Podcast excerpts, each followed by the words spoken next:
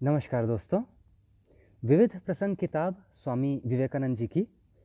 इसका अध्याय बारह, अधिकारीवाद के दोष। प्रश्नोत्तर वाली एक कक्षा में अधिकारीवाद का प्रसंग आ गया और उसके दोषों की तीव्र आलोचना करते हुए स्वामी जी ने कहा, पूरा काल के ऋषियों के प्रति मेरी असीम श्रद्धा होते हुए भी मैं उनकी लोक शिक्षा पद्धति की आलोचना किए बिना नहीं रह सकता। उन्होंने सर्वदा ही लोगों को कुछ नियमों का पालन करने के लिए आदेश दिया और जानबूझकर उन्होंने उसका कारण नहीं बतलाया। यह पद्धति नितांत दोषपूर्ण थी और इससे उद्देश्य की सिद्धि तो हुई नहीं। केवल लोगों के सिर पे निरर्थक बातों का एक बोझ सा लद गया। लोगों से उद्देश्य को छिपा रखने का उनका कारण यह था कि यदि उन्हें उन्हें मतलब लोगों को उसका अर्थ समझा भी दिया जाता है तो वे समझ नहीं सकते, क्योंकि वे उसके अधिकारी नहीं थे। यदि तुम किसी मनुष्य को इन शिक्षाओं को ग्रहण करने में असमर्थ समझते हो, तब तो तुम्हें उसे और भी परिश्रम से सिखलाने का प्रयत्न करना चाहिए। उसे शिक्षा की और भी अधिक सुविधा देनी चाहिए, ना कि कम, ताकि वो अपनी बुद्धि का विकास कर सके और इस तरह सूक्ष्मतर विषयों और समस्याओं को समझने में समर्थ हो सके। अधिकारीवाद के इन समर्थकों ने इस महान सत्य की उपेक्षा कर दी कि मानव आत्मा की क्षमता असीम है। प्रत्येक मनुष्य ज्ञान प्राप्त करने में सक्षम है, यदि उसे शिक्षा उसकी ग्रहण शक्ति के अनुसार दी जाए। यदि कोई शिक्षक किसी को कुछ समझा नहीं सकता तो उसको स्वयं अपनी ही अयोग्यता पर रोना चाहिए कि वो लोगों को उनकी ग्रहण शक्ति के अनुसार शिक्षा नहीं दे पाता। बजाय उसके कि वह उन लोगों को कोसे और कहे, तुम लोग अज्ञान और कुसंस्कार के बीच में ही पड़े सड़ते रहो, क्योंकि उच्चतर ज्ञान तुम लोगों के लिए है ही नहीं, वगैरह वगैरह। निर्भयतापूर्वक सत्य की घोषणा करो। ये न डरो कि इससे कमज़ोर बुद्धि वाले भ्रम में पड़ जाएँगे। मनुष्य स्वार्थी होते हैं। वे ये नहीं चाहते कि कोई दूसरा उनके ज्ञान के स्तर तक पहुँच जाए, क्योंकि उन्हें भय होता है कि कहीं उनकी प्रतिष्ठा या अधिकार चले ना जाए। उनका कहना है कि उच्च उच्च आध्यात्मिक तत्वों का ज्ञान साधारण लोगों की बुद्धि में भ्रम उत्पन्न कर देगा। जैसा कि गीता में कहा गया है, न बुद्धि भेदम जनयेद ज्ञानाम कर्म संगिनाम। जोशयेत सर्वकर्माणि विद्वान युक्त समाचरण।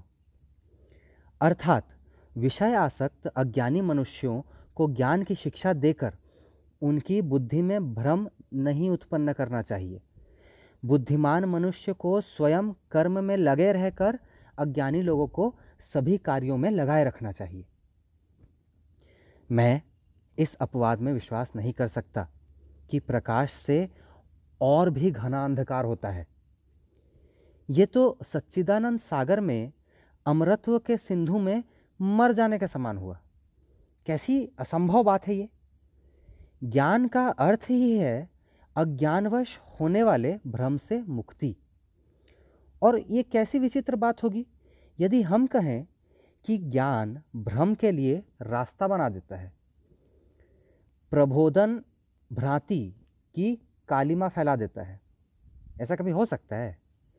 मनुष्य इतने निर्भीक नहीं है कि उदार सत्यों की घोषणा करे, क्योंकि वे डरते हैं कि कहीं उनकी प्रतिष्ठा न चली जाए।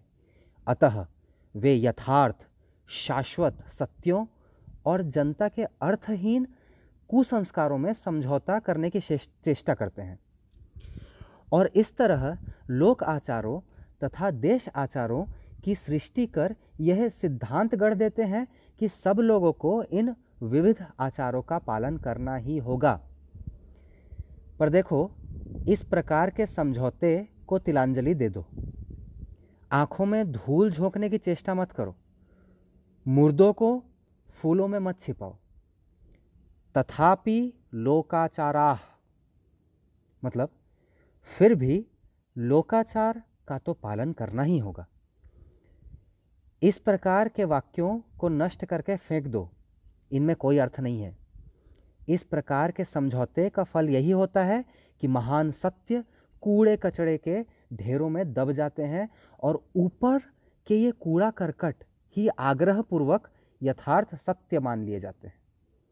श्री कृष्ण द्वारा स्पष्ट रूप से घोषित किए हुए गीता के महान सत्यों पर भी बाद के टीकाकारों ने इसी प्रकार के समझौतों का रंग चढ़ा दिया और परिणाम ये हुआ कि संसार के इस सर्वोत्कृष्ट धर्म ग्रंथ में भी आजकल ऐसी बहुत सी बातें पाई जाती हैं, जिनसे लोग सत्य मार्ग से भटक जाते हैं।